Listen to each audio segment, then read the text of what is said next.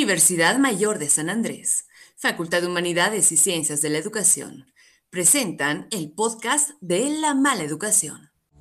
Bienvenidos a nuestro segundo bloque de la mala educación. Seguimos adelante con la entrevista y un huésped muy importante. Tenemos eh, entre nosotros al arquitecto Jorge Sainz, decano de la Facultad de Arquitectura, para el lanzamiento de un programa eh, sumamente novedoso. Bienvenido, arquitecto.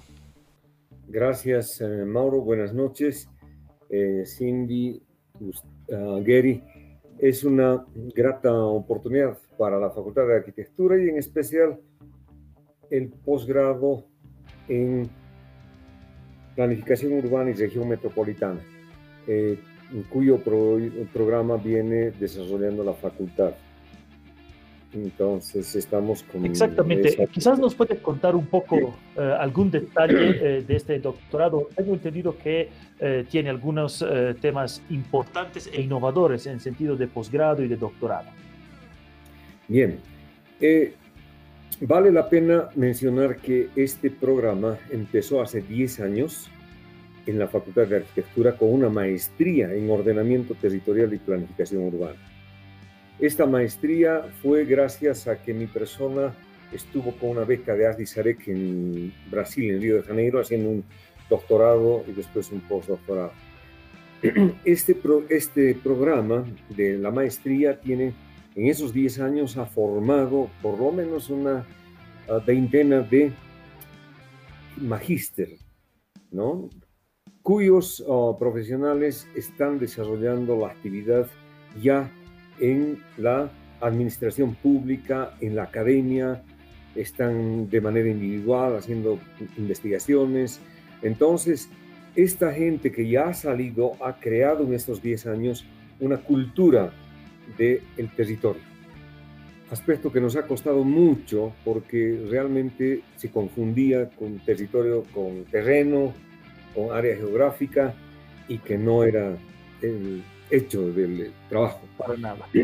Entonces, ha sido que después de aquello, la presión de ah, la opinión pública, de los gestores, de las autoridades, los políticos y demás, han visto que faltaba una base eh, profesional que se dedique con más intensidad a estos temas. Es por eso que la Facultad de Arquitectura se ha preocupado en estos dos últimos años a elaborar el programa del doctorado.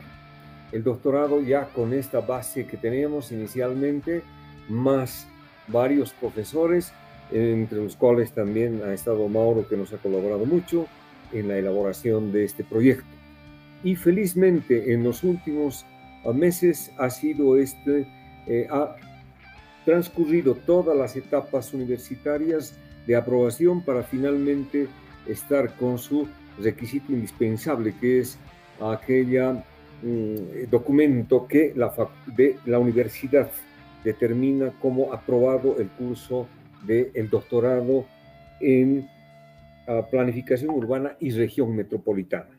Entonces, esto es fundamental mencionar porque la innovación que nosotros tenemos está referida a tres aspectos. El primer aspecto es que este doctorado se articula con la quinta versión de la maestría. Y este doctorado ya tiene características no de clases magistrales, sino más bien vuelca todo hacia los estudiantes y hacia la investigación pura. Y la investigación pura en un 99% del tiempo determinado para este trabajo y el resto es únicamente para guías para realizar su tesis con los profesores que vengan o tengamos relación del exterior. Eso es fundamental mencionarlo porque ah, cambia completamente la figura y no sea solo porque la oportunidad en la que estamos en esta situación pandémica hace que sea virtual.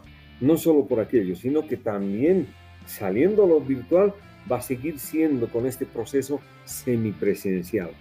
Entonces es una innovación muy interesante, muy importante, porque cambia la estructura dentro de la universidad. En la universidad estábamos todavía bastante atrasados porque seguíamos en las clases magistrales y aquello no es en el mundo contemporáneo.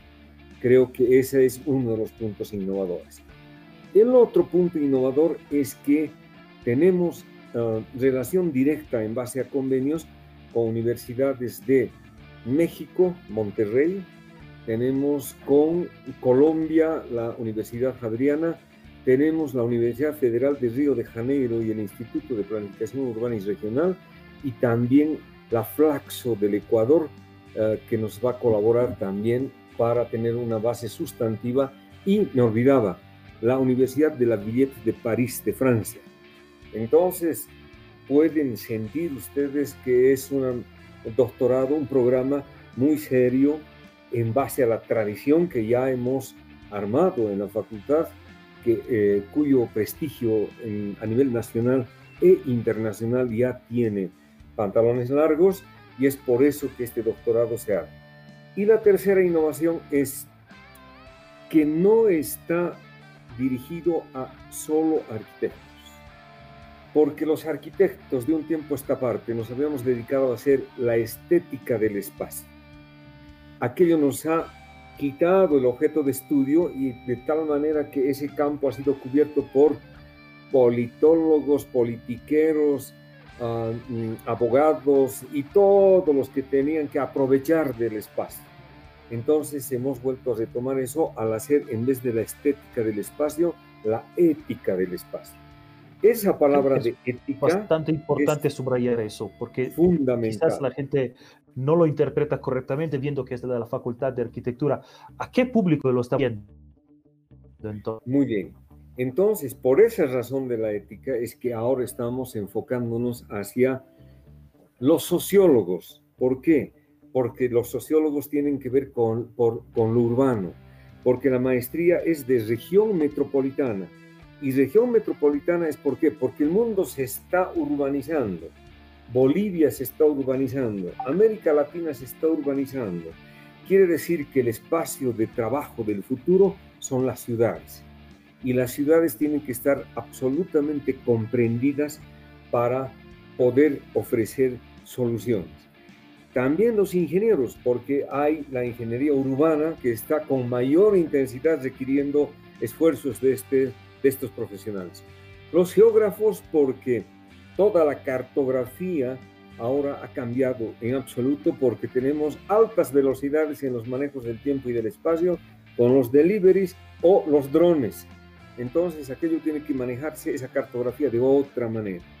Además que en La Paz, siendo una ciudad tan atípica, no son los modelos planos, sino las pendientes de 100% de las laderas exigen una otra geografía, una otra comprensión de la región metropolitana.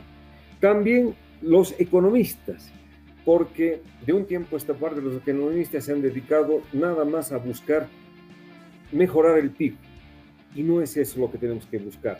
También ahora con la crisis medioambiental es el PAI, o sea, el Producto Ambiental Interno.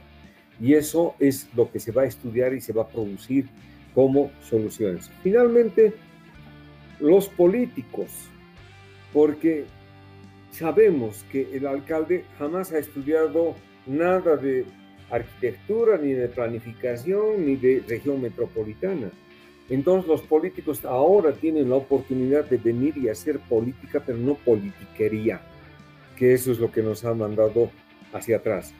Y los gestores públicos que son políticos en la gestión pública. Entonces, esa es la innovación que quería comentarles para que ustedes puedan tener una visión de, esta, mm, de este doctorado y su ah, ofrecimiento de nuevas posibilidades de interpretar la región metropolitana y la planificación urbana.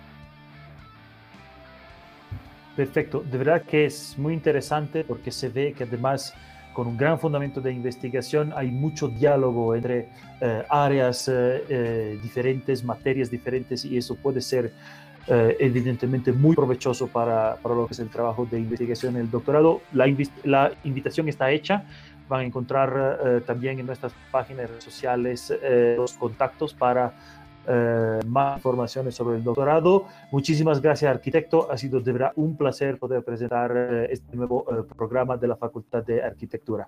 Gracias por estar con nosotros, arquitecto. Muchas gracias. Eh, un saludo nuevamente a Cindy, Gary y Mauro, fundamentalmente por toda la colaboración que están dando a la Universidad Mayor de San Andrés y en particular a la maestría y la Facultad de Arquitectura. Muchas gracias y buenas noches. Bueno, la invitación está hecha. Eh, muchísimas gracias eh, por estar con nosotros, arquitecto. No te pierdas la siguiente entrevista. Hasta pronto.